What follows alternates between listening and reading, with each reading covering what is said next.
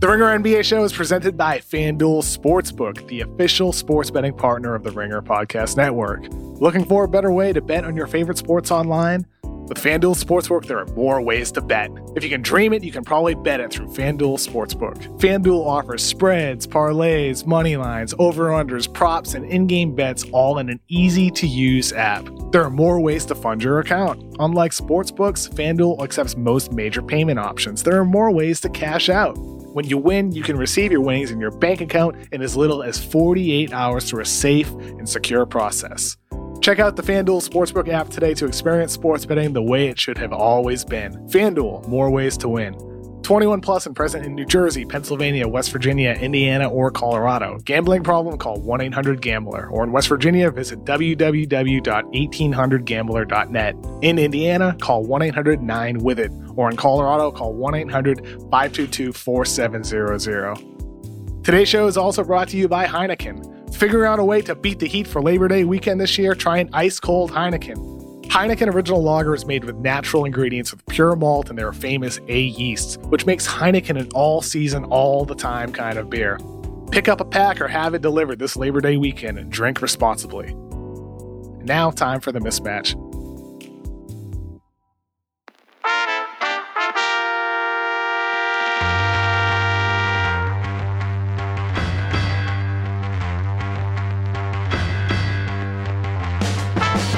Welcome to the Ringer NBA show. I'm Chris Vernon. Joining me as he does every Tuesday from the ringer.com is Kevin O'Connor, aka Kevin O'Bomber, Kevin O'Concert, Kevin O'Camera, Kevin O'Conflict, Kevin O'Climber, Kevin O'Candyland, Kevin O'Sharer, Kevin! What's going on, Chris?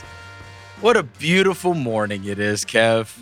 Um, sure is. Got to watch some great basketball yesterday afternoon and last night. And um, it appears as if the story has remained the same for a lot of the season and certainly mm-hmm. in the playoffs that you do not want to get in a close game with Chris Paul and the oh, Oklahoma City Thunder. He was unbelievable. He was absolutely unbelievable and closes out a game last night. And for the season, they have been absolutely ridiculous in these quote clutch games. As we know, he leads the NBA in points and the numbers are great. But the Thunder now 32 wins and 14 losses in these mm. situations. And wow. you see him last night in the fourth quarters of games three, four, and six, which the ones that the uh, Thunder have won in this series. He's had 10 points, eight points, and then last night, 15 points. Wow. When it mattered yeah. most. And then he comes in after the game and does a interview with Jared Greenberg, and he says, when it gets clutch time, fourth quarter, some people are built for it. Some people shy away from it. Some people are built for it, man. We're just going to keep hooping. And I felt like maybe he was talking about somebody. I don't know. He might have been. Uh, let's talk about Chris Paul, though. Uh, he was just magnificent in that fourth quarter. And Oklahoma City clearly had a game plan there, too. And it was just attack Robert Covington every single time with Chris Paul. They were seeking him with on ball screens, to, knowing Houston would switch. And Paul was just abusing him, taking pull up threes or getting past him to get to the rim. It was, I mean, really, like Covington is a guy that we talk about as a great defender. The truth is, he is a, a tremendous off ball defender. He is a merely above average or good on ball defender. And Chris Paul just ripped him to shreds with just his dribble penetration, creating shots for himself or others. I mean, Chris Paul is a guy built for those moments and he always has been throughout his career. Like Chris Paul may never win a championship, but I will always remember him as a winner because of his ability to close out games like we saw last night. Well, and you saw him. I was watching at the, at the very end of the game. They are standing at the free throw line, and he is turned away from the basket at Harden and is trying to stare a hole right through it. I mean, he's looking directly at the guy. He's looking yeah. directly at the guy and Harden like won't acknowledge him. It was the it was the damnedest thing. And look, I talked. They don't like this. each other. They don't no. like each other. They don't. No, that's why the trade was made. this game was honestly like the absolute craziest of all outcomes because it was the worst of what could happen to Houston, which is mm-hmm. be in a close game. Here, let's get this out of the way because we're going to agree on this. Russell Westbrook was an abject disaster down horrific. the stretch. Like just, I mean, an abject disaster. But he is the kind of guy that is a give me the ball. I am going to decide our fate. And that will be good or that will be bad. And for last night, that was a disaster. And one of my criticisms has long been I mean, it feels like Groundhog Day because this happens a lot that many times it feels like James Harden is an innocent bystander to his demise. And last night, I mean, I posted a video. He's standing at half court. He's tying himself up with another guy. Interestingly enough, Houston fans were tweeting me last night with their immense frustration. One of them even sent me a clip of 14 seconds left in game three. They said, for everybody that's saying this is about Westbrook, he did the same thing. He just went and stood at half court with 14 seconds left to go in the game. And Westbrook wasn't even playing in the game. And that's game three. And it's the moment. Like, it's like, hey, this is why you're the best player offensively in the league. This is why you are the guy on this team, is because when it matters most, you say, give me the damn ball and I'm going to get us home. And it's happened over and over again. I watched the whole fourth quarter again this morning, you know, wide awake, fresh look at the game, and I took notes of every possession after Harden hit his last shot, which was a step back three against Schroeder with 450 left in the game. That's the last time Harden hit a shot in the game. And rewatching it, there was that moment with 140 left where Harden kicks the ball ahead to Westbrook, who had a mismatch on Gallinari. Westbrook drove down the lane and he made an inaccurate pass to PJ Tucker for three, who couldn't take the corner three shot because it was such a bad pass. And then at that point, that's the play I think you're referring to, where Harden doesn't fight Gilgeous-Alexander for positioning. He doesn't fight to get the ball. And that sometimes is a maybe it's a symptom of Harden. Sometimes maybe it's a symptom of Houston's offense where they just have him standing around the logo and they get him the ball there to go to work in an isolation. And I wonder how much of that is Harden, his own mindset, not fighting for the ball. How much of it is that just like a built up habit where that's what he always does, always does, always does, just stands around, they deliver him the ball. On that specific play I'm talking about, Harden, uh, Westbrook got the ball back and then he got stripped by Chris Paul. It was a great defensive play and sloppy ball handling by Westbrook. One of the many disastrous plays Russ made down the stretch of that game.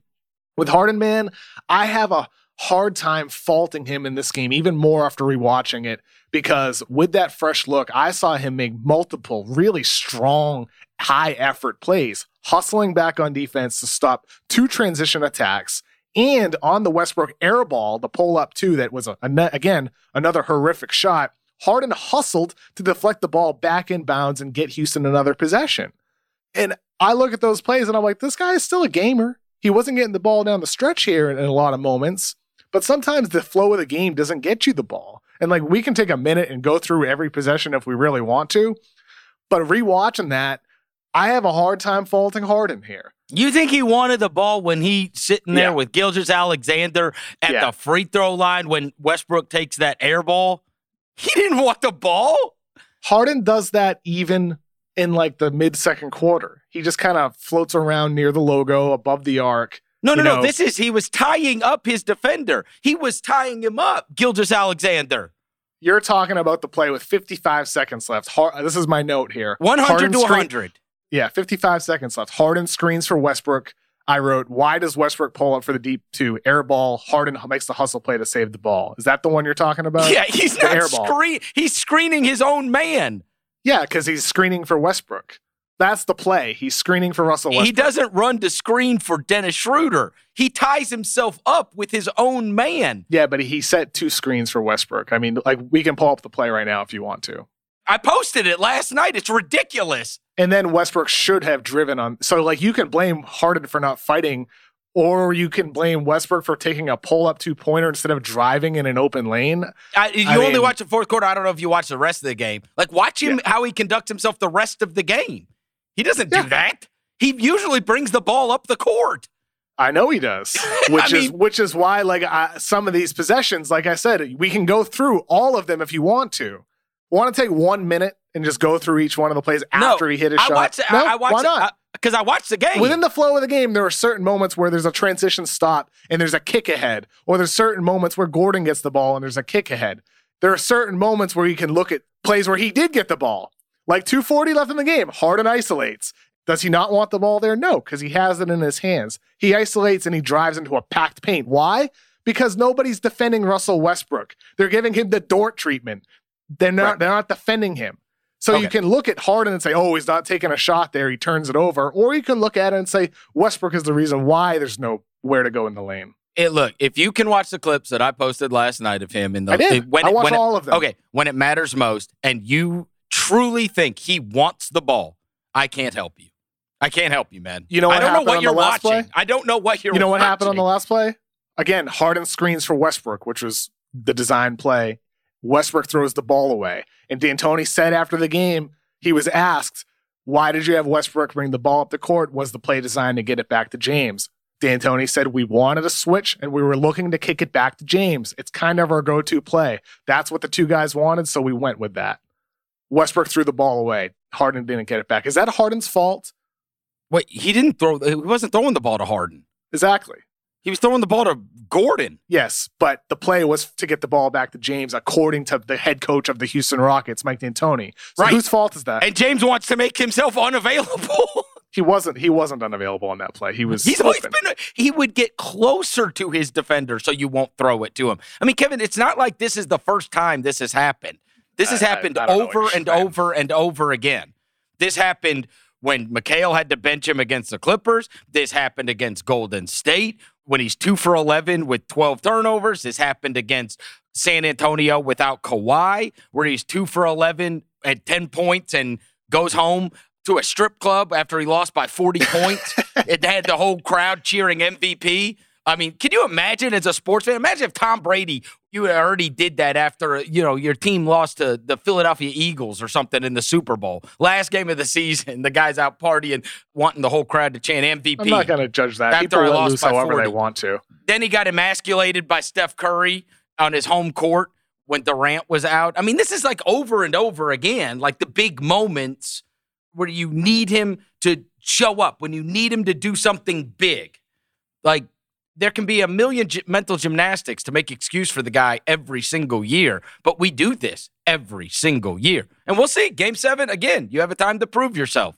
You have a time to prove yourself when it matters most because when it gets into a close game, I'll tell you this Chris Paul was going to decide that game.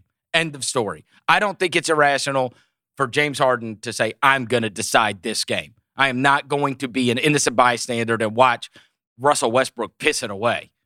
I don't watch that and see a guy that wants the ball that says, I am going to decide this game. Give me the damn ball. I saw it with Jimmy Butler. I saw it with Chris Paul. And it's okay. Some guys don't have that killer instinct, but I don't think the guy's a killer.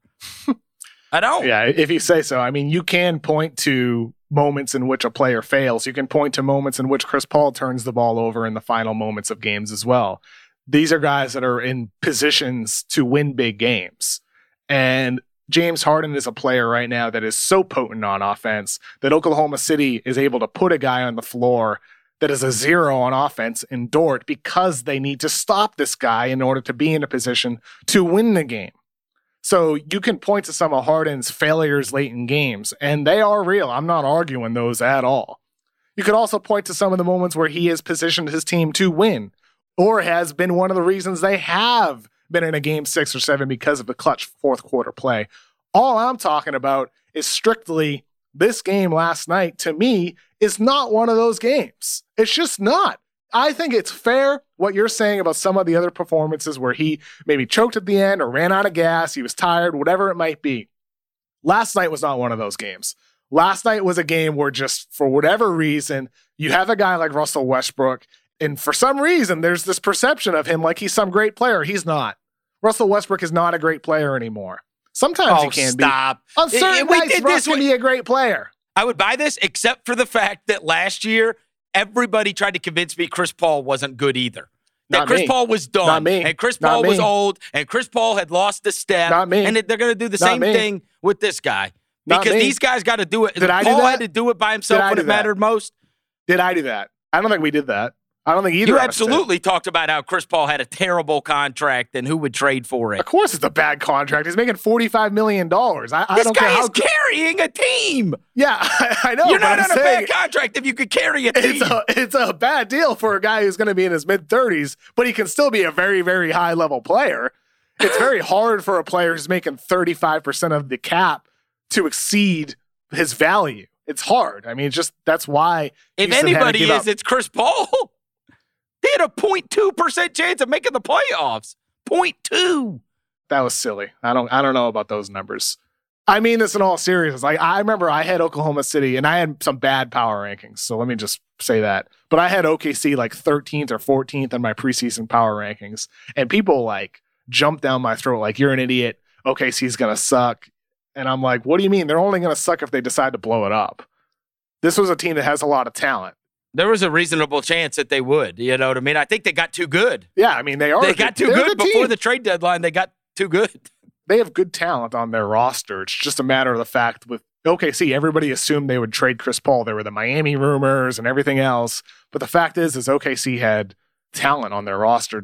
Giving them a two percent chance or whatever number you said was silly to me. That's well, a- all right. I don't so, know. I don't know what that deal was. But just one more thing on Chris Paul. I talked to Mike D'Antoni before the season started for a story that I never ended up doing. Uh, life happens. But D'Antoni said to me at the time, he's like, I don't understand all these people talking about Chris Paul being old, being washed. This was a situation for him that was difficult. It's a brand new offense, sharing the ball, but there's no doubt that he still has it.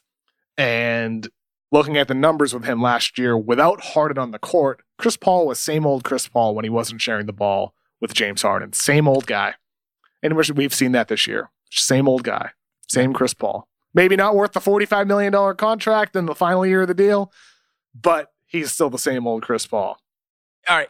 We're obviously not going to agree on last night. Even if you don't want to agree on last night, the Oklahoma City Thunder have won three of these games, which have all been close games.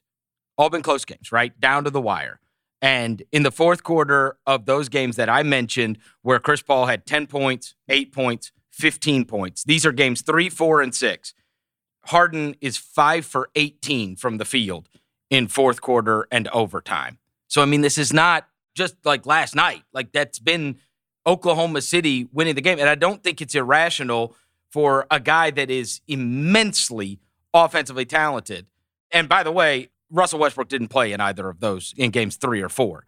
But a guy that is that immensely talented to show up when it matters most in these games. And again, we'll find out. I mean, there's going to be a game seven. I tell you this, I want Chris Paul in my foxhole for game seven. And Houston better just bust their ass because if it gets a close game, trouble time. I'm still confused though. Like you're blaming James Harden because he gave up the ball to Russell Westbrook, the guy that you think is deserving of getting touches at the end of games. You're you're saying you're no, saying I didn't say I didn't say he was deserving of getting touches. What I said is he is wired to take that ball and say, I'm gonna go win the game. And you will either succeed or you will fail based upon that outcome. should Westbrook have had the ball at like 215 left in the game? Should he have had the ball with 120 left in the game? Should he have had the ball with 42 seconds left in the game? Or should Harden get the ball in all of those possessions? I think Harden should have the ball. So you and I do agree though that Harden is the superior player who should have the ball in those moments. Correct. Okay. We're on the same page. And there. I think he wants no part of it. And that's why you get what you get last night. I told you this a month ago. I told you this would happen. This is what confused. I'm going to go through each play. This is going to take a minute. We No. got to do this. No, th- we got to do this. I watched the game, Kevin. Everybody clearly watched not. the game. Clearly not. He doesn't want the ball. It's not that he. does- Look, dude. Let me. Let's you go, go through get this. it This out is of bounds. Hey, I want you to stop all of this run through every play. Go get the friggin' ball out from under the basket. Go over there and get the ball. all right. So in other words, you're saying Russell Westbrook should be a spot up shooter at the end of games. I'm saying go get the ball and go decide the game. Okay. Again, I'm asking. So you're saying in that case, let's say Harden becomes the guy who gets the ball every possession. Westbrook should be. What should his role be in that situation? Why doesn't is he? Westbrook's role? Why can't he slash? Why can't he move around? I mean, he is a little different than James Harden, which is if I don't have the ball in my hands and am able to acquire a stat, I'm just going to go stand at half court with the scorer's table. That's where he goes. Like, I'm not in the play. I'm just going to go stand over here. As I said earlier, I'm delivering facts here from watching the game, and you're talking about like one play and making it seem like it was every possession. What I'm saying to you, I saw Chris, him tie himself up with Gilgeous-Alexander on purpose at the free throw line and do this phony shit like he's setting a screen. What screen is that? Okay, he's tying himself like up so he won't get the ball. like I said, you're taking one play when there was like That's two 15 plays down the stretch. The two most important possessions of the game. You're talking about at 55 seconds left in the game and the eight seconds left in the game. No, the two times the game was tied. After Paul had tied the game and they came down, he stood at half court. I posted this. Then they have another possession. They're tied 100 to 100, and Westbrook comes down and airballs that Yeah. free throw line jumper, right? That is Okay, the so most sorry, phony 140 and 55 screen. He's tying himself up with Gilgeous-Alexander so he won't get the ball. I'm sorry, Chris, but like He's making it. no effort I'm to sorry, do Chris, anything. but like watch what kind of screen screens is that? what What, basketball have you ever watched? Who sets a screen like that? That, that- look, you can you can fault his screening technique and his fault his ability to fight for positioning, laziest- but that's what he, he- does, dude. We're arguing in circles here. I'm trying to take it take our conversation in a different direction, but you keep getting back to your same talking points. So I'm just going to talk for a second here. 450 left in the game. Oh my Harden, God. Harden takes that three. Okay, quickly go through for one minute here. 423 OKC miss. Schroeder makes a great play, intercepts a Tucker outlet pass. 405 Harden first shot misses a step back three. 320 Westbrook brings the ball up the floor, runs side pick and roll, misses a layup. Harden doesn't get a touch. 240 Harden isos. This is the play I mentioned earlier. Drives into three defenders in the paint because nobody's defending Westbrook. 215 Westbrook motors the ball up the floor, gets Gordon an open three. He misses it. 140 Harden kicks the ball ahead to Westbrook, who's going to mismatch on Gallo. This is the play I mentioned earlier where he made the inaccurate pass to Tucker for three in the corner. Westbrook got the ball back and got stripped. 120 left. Harden hustled back to make a stop on an Adams dunk attempt. Gordon outlets to Westbrook, who drove and scored. Really nice, aggressive play by Russ. 55 seconds left. Harden screens for Westbrook. This is the play you're talking about. Westbrook takes the deep two and air ball. Harden makes a hustle play to save the ball and get a new possession. 42 seconds left. Five seconds left on the shot clock after the inbounds pass. Careless pass by Covington to Tucker almost gets deflected away. Harden forced to take a really tough pull up three. Eight seconds left in the game. Harden screens for Westbrook. Westbrook throws the ball away. And as I said after the game, D'Antoni said the play was to get the ball back to James Harden. Each one of those possessions, like I said, there's one or two you can look at and say Harden should have fought for better positioning. Harden should have demanded the ball. But looking at this team, naturally, this is what's happened all year long. All year long, Harden and Westbrook are taking turns, either bringing the ball up the floor or running the offense. Should Harden have the ball every single one of those possessions? You're damn right he should. You're damn right he should. But to say it's because like he doesn't have some killer instinct when he made some great hustle plays, when he was forced to take some tough shots, I think that's just silly. You want to just explain silly. games three and four when Westbrook wasn't What, there? more, what it is more than anything else, it's a testament to the failures of Russell Westbrook over and over throughout Yeah. his career, throwing the ball away late in games, taking dumbass shots. It's on Russell Westbrook here, man. You can point the finger at Harden. That's just silly. When you're also saying he's the guy that should have the ball in his hands, that doesn't make any sense to me logically. You're saying Harden should have the ball in his hands, but it's his fault, not the fault of Russell Westbrook, the guy who's done this and choked throughout his career and not giving the ball to Kevin Durant. Because for some reason, everybody has this perception of Russell Westbrook like he's some amazing player who should have the ball in those moments. No, he shouldn't. Westbrook should have been on the bench at the end of that game because he's not a spot up shooter who can mm. effectively space the Yeah. floor from three. He got blown by Dennis Schroeder on the defensive end of the court. He is not a high impact player at the end of games anymore. James Yeah. Harden should have had the ball. You're right about that. I tell you but this. he's not the reason why they Hey, lost. He was on the bench. He was on the bench in the fourth quarter of two of their losses already. Do you know the ones that Harden's five for 18 in in the fourth quarter? He was on the bench. He wasn't there. Where was Harden? Where was Harden then? Watching Ben McLemore shoot threes? I mean, what, what are we talking about? He's five for You're- 18 in the losses. Yeah, you can point to this five for 18 number. You can keep pointing at that if you want to, but you're also talking about the guy Two who of the shoulders. games, You're Westbrook's not talking about the guy who shoulders the entire offense with Westbrook out. to the point of having Westbrook, you need a secondary ball handling oh. presence. Other, otherwise, otherwise, Harden is a guy doing it all by himself. Uh, there's always argue, an excuse for him. It is the thing. There's always an excuse, dude. I don't get it, dude. Like Harden is such an elite offensive player that Oklahoma City is willing to put a guy on the floor for 30 minutes who's a zero on offense because they need Dort's defense in order to stop the guy who can make this a series for Houston.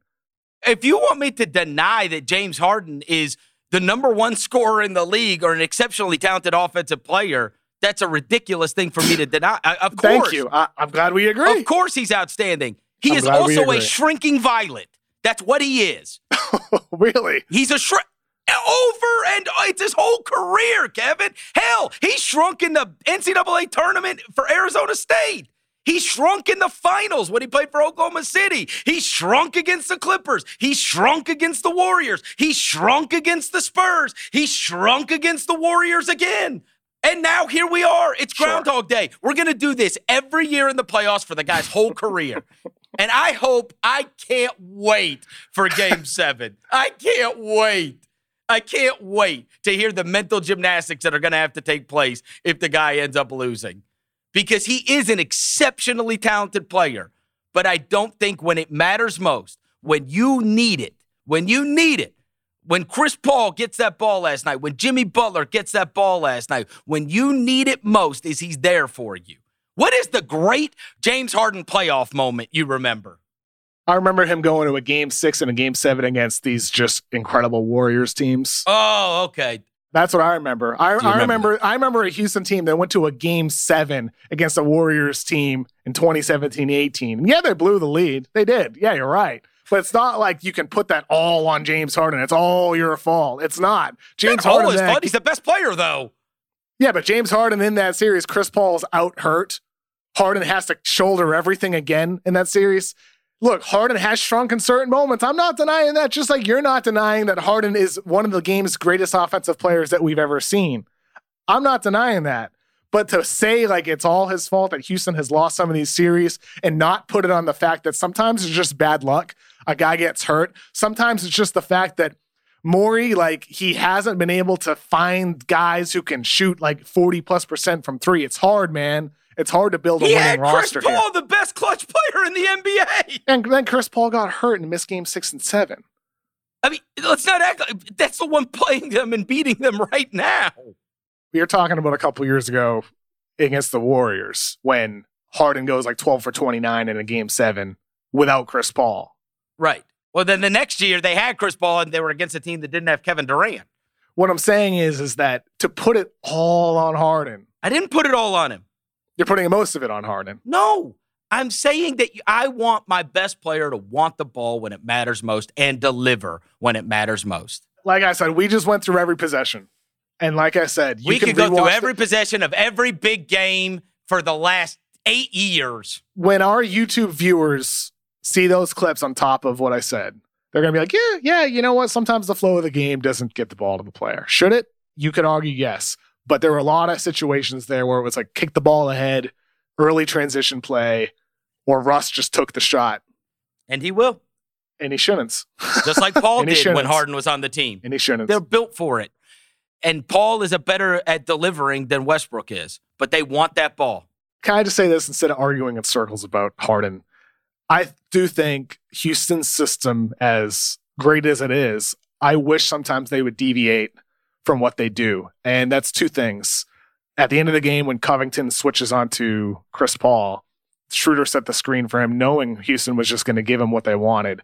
I don't understand why Houston doesn't fight that sometimes. Sometimes in certain situations, you need to deviate from what you do. And that's true on defense there with Covington just getting shredded by Paul. And then on offense, there was a possession, I believe it was early in the fourth quarter, where Harden drove into Steven Adams for a heavily contested layup. And I'm like, man, I wish he would take the floater there. And that's true for, you know, guys who play off the ball too, that are, you know, more shooters like Covington. Sometimes I wish Houston would open up the mid range late in games. in the end, they're in a game seven. I mean, look, they're going to be favored. They're going to be a five point favorite, as they should be. Um, as much as you want to downplay Westbrook, nobody was shitting on Westbrook when they beat him by a thousand in game five And by the way, last night, Westbrook, I believe, had a higher field goal percentage than Harden in that game. And I know he made those turnovers down the stretch, but I think what do you have? Maybe two more turnovers or one more turnover than Harden. Um, I mean, you'd think that it actually matters when this stuff happens. But as much as you want to downplay him, the guy's a nine-time All-Star, and Harden is the number one scorer in the league, and they're playing against Chris Paul, and like it's Paul versus them. That's what it is, and they have the ability. I, Oklahoma City can't trounce them, but they can trounce Oklahoma City. We've seen it. I mean, we just saw yeah. it in Game Five. I mean, they humiliated them because I they have James Harden. Yeah. Humiliated them, then, huh? I said because they have James Harden. right. Yeah. Maybe because they have James Harden. So I mean, yeah, look, we agree Houston should win Game Seven. The series should be over. I mean, if we're being totally honest here, but this speaks to, like I said, some of the flaws with Houston. The fact that they don't have a great shooting team. They have a actually a, a below average shooting team around Harden. And then Oklahoma City, I mean, it, so much of it is a credit to their shot makers. Chris Paul, Dennis Schroeder, especially Gilgeous-Alexander has not had a great series, but he's somebody could have who could have a big game as well. So I, you can't rule out OKC here in this series. You just can't. Before we move on, let's hear from today's sponsors. The Ringer NBA show is presented by FanDuel Sportsbook, the official sports betting partner of the Ringer Podcast Network. The NBA playoffs are here, and FanDuel Sportsbook has a slam dunk offer you won't want to miss. Right now, new users can get plus 2,000 odds on any team to make the NBA Finals. Just pick any team, then bet 10 bucks for your chance to win 200 if they make it. The offer is even available on favorites like the Bucks and Lakers. The ball's in your court. And if you pick correctly, FanDuel will get you your payout in as little as 24 hours. FanDuel is easy to use. They allow multiple deposit options and offer all kinds of bets for you to make. FanDuel Sportsbook, more ways to win. 21 plus and present in New Jersey or Pennsylvania. New users only must wager on designated boost market. Max bonus $200. See full terms at sportsbook.fanduel.com. Gambling problem? Call 1 800 Gambler. Today's episode of The Mismatch is also brought to you by Heineken. Figuring out how to beat the heat for Labor Day weekend this year, whether you're headed outside safely or staying indoors, be sure to enjoy the always seasonal Heineken Original Lager. Heineken Original Lager is made with natural ingredients with pure malt and their famous A yeast, which makes Heineken an all season, all the time kind of beer. Savor the last days of summer with an ice cold, crisp Heineken, the perfect way to cap the last moments of summer. Pick up a pack or have it delivered this Labor Day weekend and drink responsibly. All right.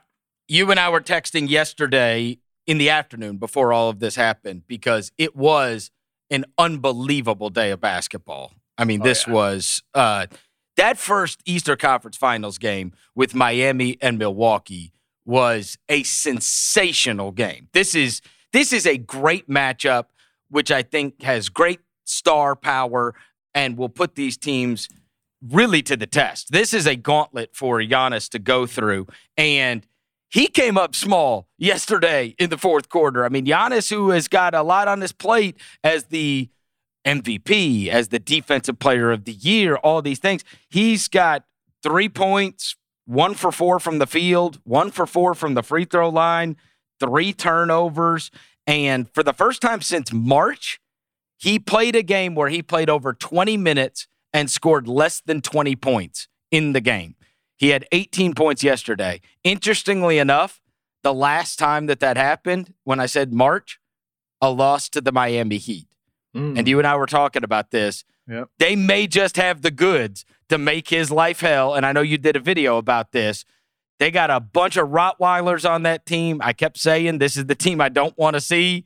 I think they're going to give them a hell of a fight. And look, if Jimmy Butler's dropping 40 and shooting a million percent from the field, then you got a real, real problem on your hands because that was superstar stuff you and I have been saying it for months now, Chris, yeah. when talking about the Eastern Conference playoffs, that this is going to be a major challenge for the Bucks to get to the finals. And that's not a knock against them. It's merely a compliment to their competition with Miami and Toronto or Boston next round. If the Bucks make the finals, man, it's going to be one heck of an accomplishment for Giannis and then entire roster because of what we saw in that game one. Miami's built to beat the Bucks. Mm. They're built to give Giannis trouble. They did a great job of defending him without fouling, defending everybody on that team without fouling. They did an incredible job, just really masterful building a wall in transition and preventing some of those easy baskets that Giannis, or rather baskets that Giannis makes look easy when he's stretching his feet from the free throw line to the basket. Uh, they did a great job of just helping and throwing different looks at Giannis with di- having Bam on ball sometimes, having him help over off ball in other situations. From a, a defensive perspective, I, I'm not sure there's anything more that Miami could have done in that game. And then you look at Jimmy Butler. I tweeted this yesterday it's a lot easier to score in the playoffs when your best player can shoot from the perimeter. And we did see that difference with Jimmy Butler versus Giannis Antetokounmpo. Uh, Butler, I mean, what a winner, man! He is he's something else. Forty points. He outscored. Uh, think about this, folks. He outscored the Bucks thirteen to eight in the last five minutes. Him, the no other player. Jimmy Butler outscored the Bucks 13 to 8 in the last five minutes of that game. One guy. It's unbelievable. And I saw you tweet about the Philly thing. I mean, what the hell? Well, no, forget what me. Forget me. Joel Embiid Joel tweeted about it. I mean, God. Uh, how? How do you watch that and then think, I mean, they paid Tobias Harris. Hmm. It's unbelievable, man. Unbelievable. It if I was the owner was. of that team, I'd have called my, uh, I'd, have, I'd have fired my whole front office last night. guy just had 40 points. And weird thing that's happened in these playoffs, and we've seen a lot of guys elevate their games, but I was reading this this morning because it seems like obviously you saw Jimmy Butler was pulling up from threes, and that's not him. That's not what he typically brings to the table. This season, Jimmy Butler shot 24% from three. In the playoffs so far, He's shooting 67% from three.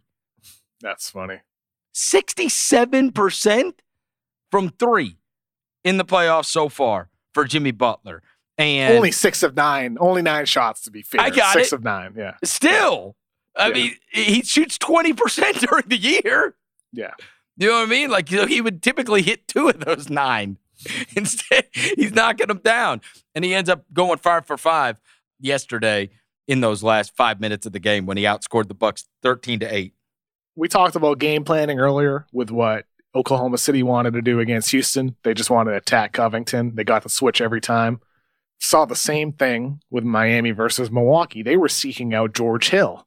Yep. Oftentimes, Khris Middleton started possessions on Butler. And by the way, Middleton was horrible on defense throughout this entire game. He was really uh, lacked focus off ball, missed cutters, missed you know his open man, and then on the ball he was not effective at stopping penetration either. And yet, Miami preferred Butler going at George Hill, who was even worse than Middleton. And I wonder if maybe one of the adjustments Milwaukee needs to make is maybe you fight over that screen, maybe you you blitz or you pressure Butler instead of freely giving the switch because George Hill couldn't stop Butler at all. Look, and that was Kev, clearly what the Heat wanted to do. They have never they have not been right this entire bubble.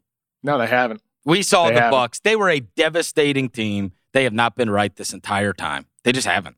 They haven't looked like themselves, like what we saw during the season. Because they they were a team that was one of the best teams we've seen point differential wise in NBA history. And I, I I don't think that that is just a facade. I think that for whatever reason, this team has not been able to get it back together since they have been in Orlando and look like they did during the year, you know.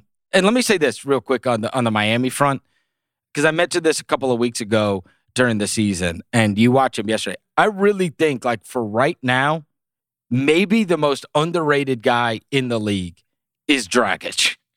He's awesome. Like he so is so awesome, and it's just kind of like, oh yeah, they have Goran Dragic on their team, and he's not. You know, they talk about Jimmy, talk about Bam, they talk about Herro, they talk about Duncan Robinson. This guy yeah. is he, and he is a flat gamer too. Dragic, what a player he's been for that Yesterday, Miami team. Twenty-seven points on oh. nine of fifteen six rebounds, five assists, only two turnovers, and many other uh, situations in which there was potential assist or a secondary, uh, a hockey assist. He was, I mean, he is so good in ball screens. And I got to so tell good. you, I got to tell you something that's going to make you laugh. So a quick side note from basketball. I have been a like a sports collector my whole life. Sports cards, autographs, you know, whatever. My son is now of the age where he collects. And so I've gotten on this trip where I'll go and I'll try to bid in auctions, etc., on eBay for different cards. So I got one of the ones that I I got was a Ja Morant, like a perfect a gem mint Ja Morant, right? For his collection. And so anyway, I get it sent to me.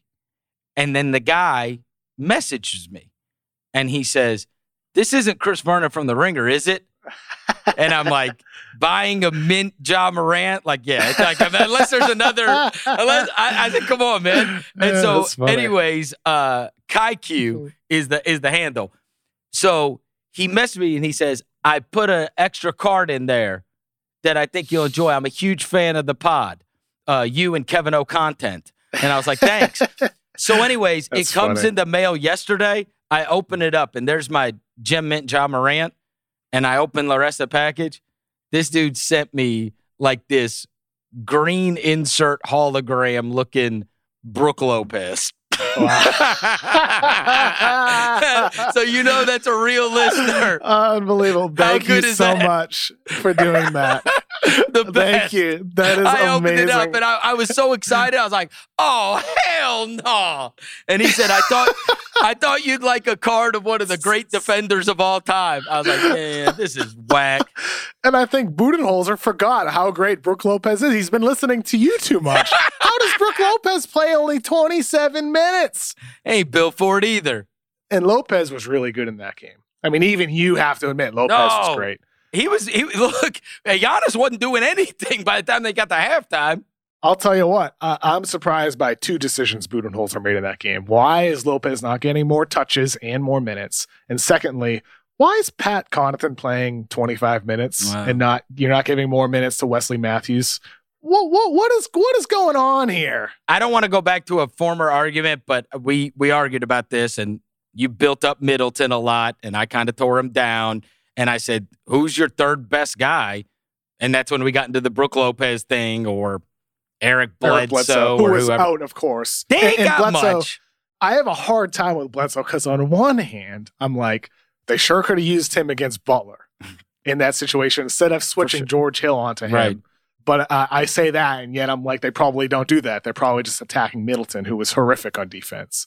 Uh, on the other hand, I'm like, Bledsoe is a is a poor shooter, and that's another guy from Miami to help off of, happily help off of, and pack the paint even more. You want Bledsoe shooting the ball. George Hill's a better shooter than him, so it's like a difficult balance here for Milwaukee in terms of the expectations of what you're getting back with Bledsoe. There's good and there's bad. Let's hit these others real quick. We have a game seven tonight, Kev.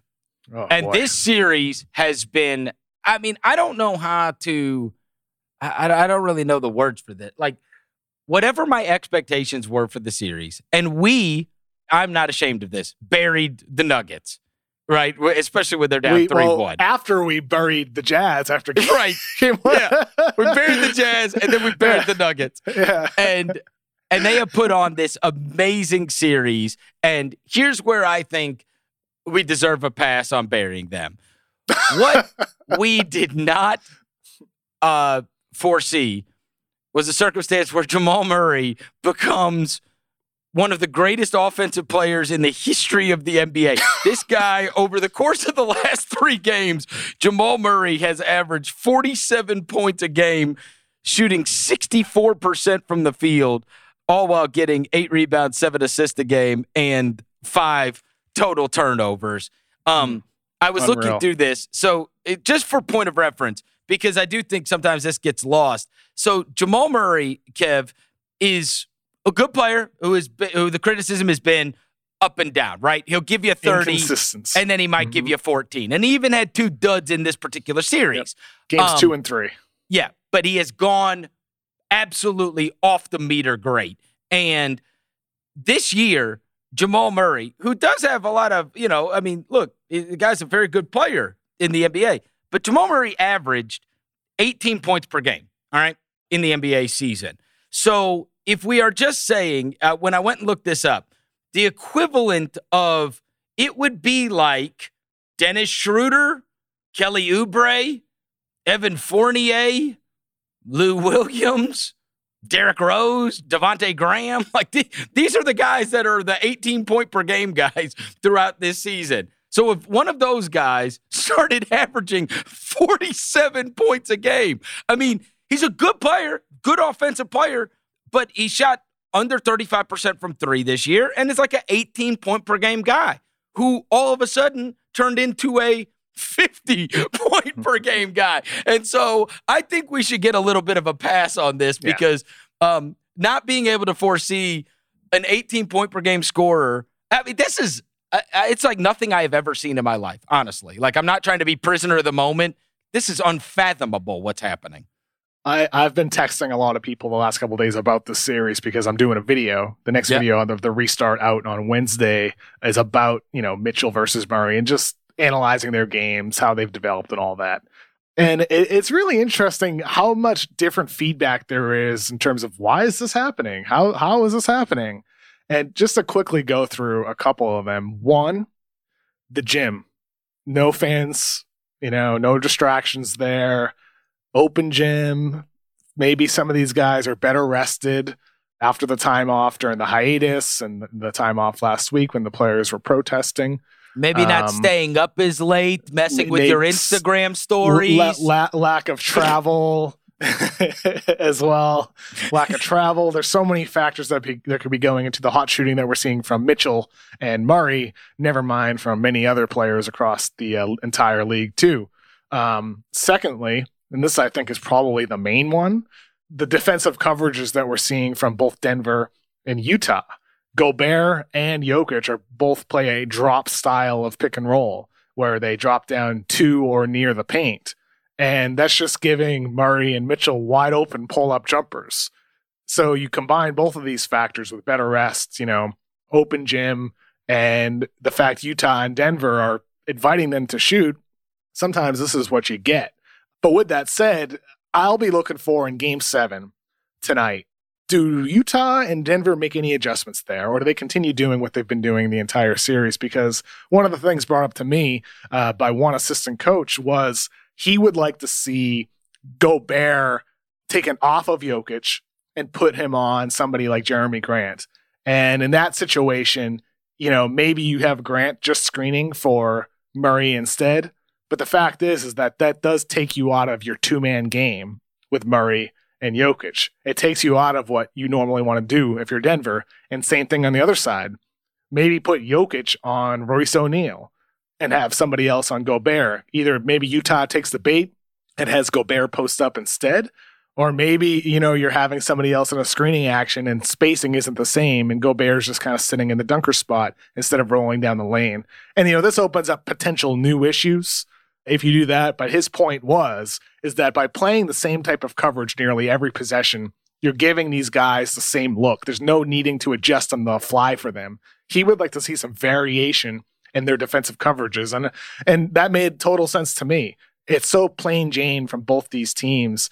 Uh, will either of them switch it up in game seven to make a difference in impacting Mitchell and Murray, who are basically getting wherever they want on the court because they know what's coming? Yeah, and I think you got to. Uh, you also have to say a little prayer that Jamal Murray stops shooting absolute fireballs because, of course, there's only so much you can too. do when yeah. a guy is. I mean, he is just yep. Pistol hot. It's you yep. watch the thing and it's a it's impossible. That's part of it. Yeah, just yeah. pray. what do you do? Like, just pray yeah. that he ain't making everything he shoots because that was just crazy the other night. The other thing is, if you're Quin Snyder, do you just roll out your five guys for 48 friggin' minutes and say no breaks? I swear, he played like seven guys the other night. He tried to play Georges Niang. Georges Niang was like minus 20 in like 20 minutes. It was outrageous. He couldn't even play seven guys without one of them killing him, killing him in the amount of time he's out on the floor. So he may just have to say, like, Joe, Rudy, Mike, Donovan, Royce, you're going 48 tonight because I got nothing on this bench that can help me. I tried to play Tony Bradley a little. I tried to play Georges Niang, and I got slaughtered the second I put him in the game. Y'all are all going 48 minutes tonight. Good luck. Leave it's, it out uh, there. Yeah, I mean, it, like we did talk about, this is something that you know we are right about. They have a short bench. Yes, they don't have a lot of options, and Quin Snyder knows it. Thus, the shortened rotation. Yep. Um, but man, like obviously, this series comes down to Jokic said it after the game. What's the difference, you know, for you guys winning these last two? He's like Jamal. that is the difference. Yep. it's Jamal Murray and his performance last one, and because we're going to have a lot of time to talk about this series, and we'll get uh, way more in depth on Friday on it. Yep. Boston and Toronto did play their game one. Um, this was not a great basketball game. This was a Celtics domination for the majority of that game. This never, this never got in peril. This never got tight. Marcus Smart was absolutely unbelievable. You know, this was not some kind of superstar Tatum and they didn't need him to be superstar Tatum because they just kind of had everything going their way. A great game plan, and Toronto couldn't hit the broadside of a barn. No. You know, some of the and their key players, i.e., VanVleet and others, were just a, a mess from the field. Yeah, yeah, yeah, they just really, really, really struggled. Do you think that was just a? I mean, this has been a historical thing with Toronto in these game ones. Obviously, adjustments will be made. Um, do you think that was just a game one thing and that this is going to even out rather quickly? Or do you think that Toronto is up against maybe more than they bargained for with this Celtics team, just matchup wise? How much do you take away from that game one? Because I thought Toronto played like shit, honestly. Yeah, I mean, it's a little of both. Uh, I think Boston had a really strong game plan uh, in that game. Uh, and part of it is just that guys like Siakam and VanVleet need to be better. You know, Siakam ever since January is shooting only 32% from three, way down from his hot streak early in the year.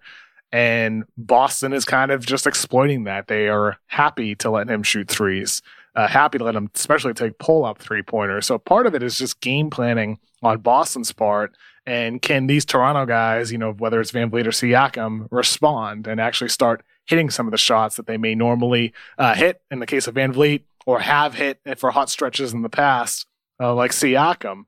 But you know, Brad Stevens did have a great game plan entering that game, and Nick Nurse is one of the best at making game to game adjustments. So I don't think it's worth like over analyzing one game because uh, this is a series is going to be a series of, of adjustments from game to game, from quarter to quarter. So does Nick Nurse do anything in this game to change things up? Maybe. It's not like they didn't get quality shots in that game one, but we'll see tonight. I, I look forward to seeing what both of these guys come out with. It wouldn't shock me if Stevens has a has a, a preemptive change either. It still feels like six or seven games, right? This is going to be long series. They're pretty evenly so, matched. Yeah. I think yeah. so, yeah. I'd be very shocked if somebody disposes of the other quickly. And the last thing before we get out of here, because I have to stand up for a small market. Devonte Graham getting two votes in most improved. Not like I care deeply about most improved, but that was so messed up when I saw that yesterday. Brandon Ingram won. I got no problem. Brandon Ingram, you know, took a took a step forward, right? But Devonte Graham went from four points a game to 18 and from 2.6 assists to seven and a half. Uh, raised his three point percentage almost 10% this year and became like a real player in the league who was having some big, big games and breaking some three point records. And I just wish the guy would have gotten more credit for what he did this year because we're truly talking about who improved. Like Brandon Ingram, you and I, this is a number two pick in the draft. You and I were both high on him, and this was his destiny. Devonte Graham is the kind of guy that, like, just isn't in the league in a couple of years, you know, and, and uh, unless you turn into what he turned into. And so he, but two votes, two for most improved player.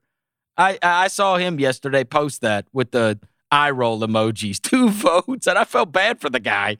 I wish the NBA would define who's eligible for this award because I voted Luka and Trae as my top two. I thought they made uh, Luka made the the leap from a very very good player to an elite player who was worthy of MVP consideration, which to me is the toughest improvement to, for any player to make. Um, but I also see the logic for Ingram or Bam. I see the logic for Devonte Graham or Duncan Robinson, who only got one vote Robinson Wow. went from a guy barely playing Yep. to somebody who is, you know, playing heavy minutes for a very good Miami team and performing at an elite level as a shooter, already one of the best shooters in the game. So, you know, how do you define this award? Uh, it, so much of it comes down to uh, the voters' own individual perspective here, and I, I a lot of people say they know they'll never vote for second year players because second year players should get better. Some people say, like you mentioned, I'm not going to vote for a top five pick because this is who they are supposed to be. I, I mean, there's so many different definitions here of what the award is, and historically, so many different types of guys have won the award. Yeah. I'm not sure what it is. And part of me wonders if maybe like the NBA should make certain guys eligible or, or something. I don't know. I mean, I, I, because it's very confusing with the way peop different people vote for it. Well, and obviously, just from you know you having a tremendous impact me on me and and listening to the uh, you know um, when I listened to you talk on the show, I mean, I probably would have voted for Brooke Lopez. I mean, to turn to turn into Bill Russell after a decade in the NBA. I mean, who could be more improved? Bill Russell that. with a three pointer. Yeah, Bill, Bill Russell, Russell with, with the a three, three pointer. By the way, can I can I just mention when you mentioned Duncan Robinson? I was reading a story about him this week. I just remember him from you know playing at Michigan, but like he was not a like a big time high school player at all. And then he didn't get recruited by anybody and was at a Division three school. How about this? It's wild. Division three. His story is crazy in this day and age. Um, he went to a Williams College, uh, is where he went, and then he went from this Williams College, a Division three school, to Michigan, and was there, and then obviously you know uh, helped them uh, to their great success. But I mean, you just don't hear of anything like that anymore. I didn't realize that he was, you know, not recruited at all and went to a Division three school and then ends up with John Beilein at Michigan. And then now look, he's playing like real playoff minutes for a team that might be in the East Finals. For goodness He's a good sake. player. It's a he's cool he's story. hell of a player, man. He's good. Yep. Uh, I can't one last wait- thought before we go, Yep. just to, to something to watch for tonight. The amount of corner threes that Toronto attempts. Oh, They only had six in game one, and they're a team that ranked in the top 10 of corner threes attempted per game. And that's Hmm. because of what Boston does. Uh, they did this earlier in the season against multiple teams. They did in game one against Toronto, and that's helping off the above the break shooter and not the corner shooter, which is traditional when you're bringing the help side defender over uh, to stop dribble penetration. Will Toronto have an adjustment there, or Boston get exploited in other ways? Just something to look for tonight. Can't wait. All right, that is going to do it for another episode of The Mismatch. Thank to Isaac Lee as always. Kevin, I will talk to you on Friday. I can't wait.